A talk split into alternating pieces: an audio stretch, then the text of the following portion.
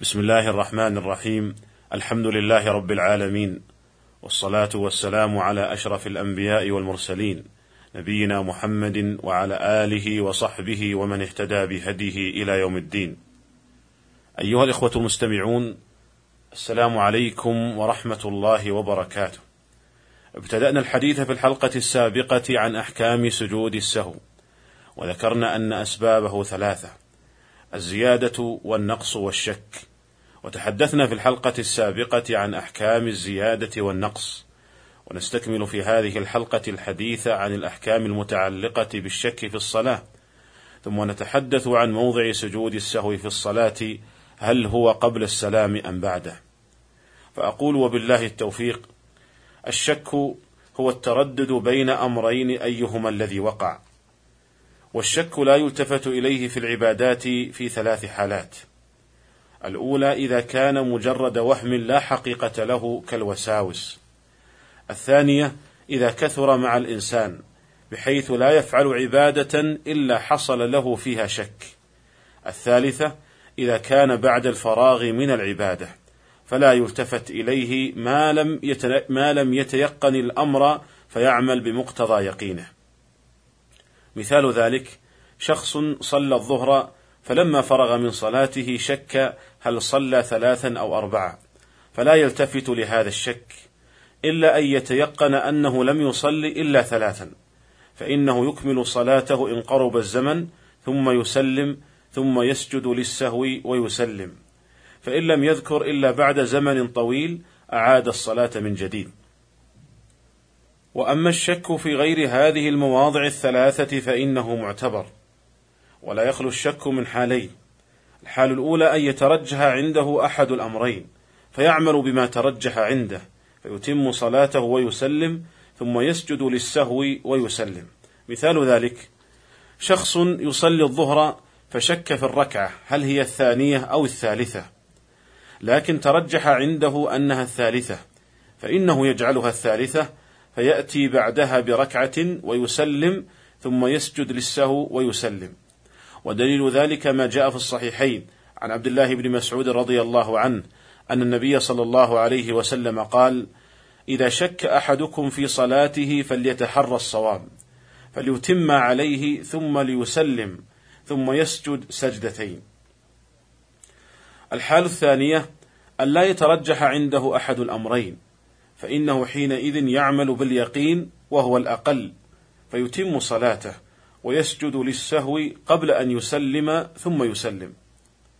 مثال ذلك شخص يصلي العصر فشك في الركعة هل هي الثانية أو الثالثة ولم يترجح عنده أحد الأمرين لم يترجح عنده أنها الثانية أو الثالثة فإنه يجعلها الثانية فيتشهد التشهد الأول ويأتي بعده بركعتين ويسجد للسهو ويسلم ويدل لذلك ما جاء في صحيح مسلم عن أبي سعيد رضي الله عنه أن النبي صلى الله عليه وسلم قال: إذا شك أحدكم في صلاته فلم يدرك كم صلى ثلاثا أم أربعة فليطرح الشك وليبني على ما استيقن ثم يسجد سجدتين قبل أن يسلم.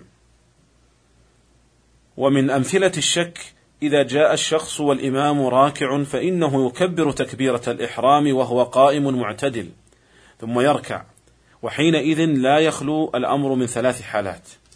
الأولى أن يتيقن أنه أدرك الإمام في ركوعه قبل أن يرفع منه، فيكون مدركا للركعة، وتسقط عنه قراءة الفاتحة.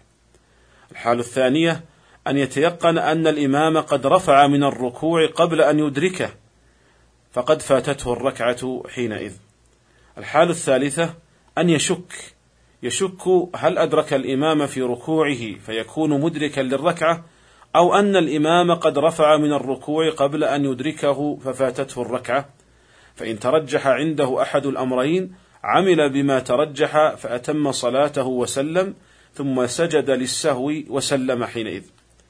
وإن لم يترجع عنده أحد الأمرين فإنه يعمل باليقين. وهو أن الركعة قد فاتته فيتم صلاته ويسجد للسهو قبل أن يسلم ثم يسلم. أيها الإخوة المستمعون، وننتقل بعد ذلك للحديث عن موضع سجود السهو. هل هو قبل السلام أم بعده؟ اختلف العلماء في ذلك على أربعة أقوال القول الأول أن سجود السهو قبل السلام مطلقا وهو مذهب الشافعية القول الثاني أن سجود السهو بعد السلام مطلقا وهو مذهب الحنفية. القول الثالث أن سجود السهو إن كان عن زيادة فهو بعد السلام وإن كان عن نقص فهو قبل السلام وهذا هو المشهور من مذهب المالكية. والقول الرابع أن سجود السهو قبل السلام إلا إذا سلم قبل إتمام صلاته وإذا بنى على غالب ظنه. وهذا هو الصحيح من مذهب الحنابلة. وقد ورد عن النبي صلى الله عليه وسلم أنه سجد قبل السلام وسجد بعد السلام. فمما ورد قبل السلام ما جاء في صحيح البخاري. عن عبد الله بن بحينة رضي الله عنه قال: صلى لنا رسول الله صلى الله عليه وسلم ركعتين من بعض الصلوات، ثم قام فلم يجلس أي للتشهد الأول، فقام الناس معه، فلما قضى صلاته ونظرنا تسليمه كبر قبل التسليم فسجد سجدتين وهو جالس ثم سلم. ومما ورد بعد السلام ما جاء في الصحيحين. عن أبي هريرة رضي الله عنه قال: صلى النبي صلى الله عليه وسلم إحدى صلاتي العشي الظهر أو العصر ركعتين ثم سلم.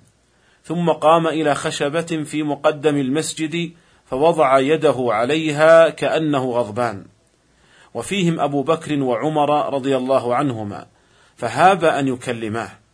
وخرج سرعان الناس فقالوا أقصرت الصلاة. ورجل يدعوه رسول الله صلى الله عليه وسلم ذا اليدين فقال يا رسول الله أنسيت أم قصرت الصلاة؟ فقال صلى الله عليه وسلم لم أنسى ولم تقصر. قال بلى قد نسيت يا رسول الله. فقال النبي صلى الله عليه وسلم للصحابة أحق ما يقول ذو اليدين؟ قالوا نعم. فصلى ركعتين ثم سلم ثم سجد سجدتين ثم سلم. ففي هذه القصة سجد النبي صلى الله عليه وسلم للسهو بعد السلام. وفي حديث عبد الله بن بحينة سجد للسهو قبل السلام. ومن هنا اختلف العلماء في موضع سجود السهو. فالقائلون بأن موضع سجود السهو بعد السلام مطلقا يستدلون بسجود النبي صلى الله عليه وسلم للسهو بعد السلام كما في قصة ذي اليدين. ولكن يرد عليهم أنه قد ثبت أن النبي صلى الله عليه وسلم سجد للسهو قبل السلام في بعض الحالات كما في حديث ابن بحينة. والقائلون بأن موضع سجود السهو قبل السلام مطلقا يستدلون يستدلون بسجود النبي صلى الله عليه وسلم للسهو قبل السلام كما في حديث ابن بحينة. لكن يرد عليهم أنه قد ثبت أن النبي صلى الله عليه وسلم سجد للسهو بعد السلام كما في قصة ذي اليدين.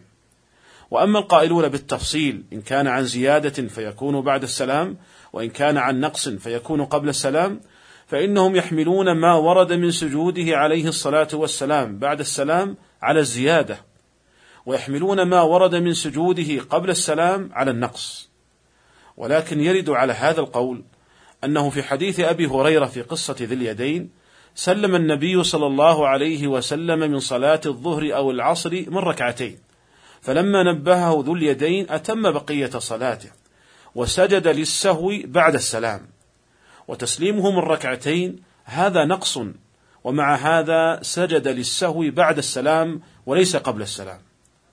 ولكن أصحاب هذا القول يعتبرون من سلم قبل الصلاة أنه قد زاد في صلاته.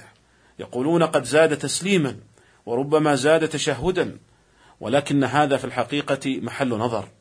إذ أن من سلم قبل إتمام صلاته قد نقص ركعة أو أكثر فكيف يقال إنه قد زاد في صلاته؟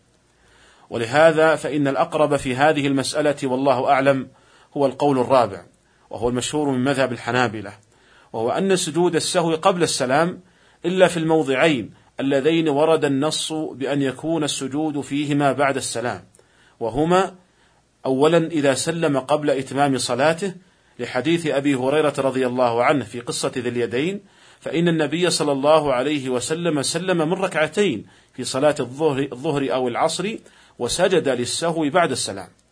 الموضع الثاني إذا شك وبنى على غالب ظنه فإنه يسجد للسهو بعد السلام لحديث ابن مسعود رضي الله عنه أن النبي صلى الله عليه وسلم قال: إذا شك أحدكم في صلاته فليتحرى الصواب فليتم عليه ثم ليسلم ثم ليسجد سجدتين. أخرجه البخاري ومسلم. وهذا القول أعني القول الأخير قال به الإمام أحمد رحمه الله واختاره شيخنا عبد العزيز بن باز رحمة الله تعالى على الجميع. قال الإمام أحمد كل سهو سجد له النبي صلى الله عليه وسلم قبل السلام أو بعده فمحله حيث سجد. وما سوى المواضع التي ورد السهو فيها عنه صلى الله عليه وسلم فالسجود لها قبل السلام لأنه يتم ما نقص من صلاته. قال ولولا ما روي عن النبي صلى الله عليه وسلم لرأيت السجود كله قبل السلام لأنه من شأن الصلاة أن يقضيها قبل السلام. ولكن أقول كل ما روي عنه صلى الله عليه وسلم أنه سجد فيه بعد السلام فإنه يسجد فيه بعد السلام. وسائر السهو يسجد فيه قبل السلام. أيها الإخوة المستمعون هذا ما تيسر عرضه في هذه الحلقة ونلتقي بكم على خير في الحلقة القادمة إن شاء الله تعالى. والسلام عليكم ورحمة الله وبركاته.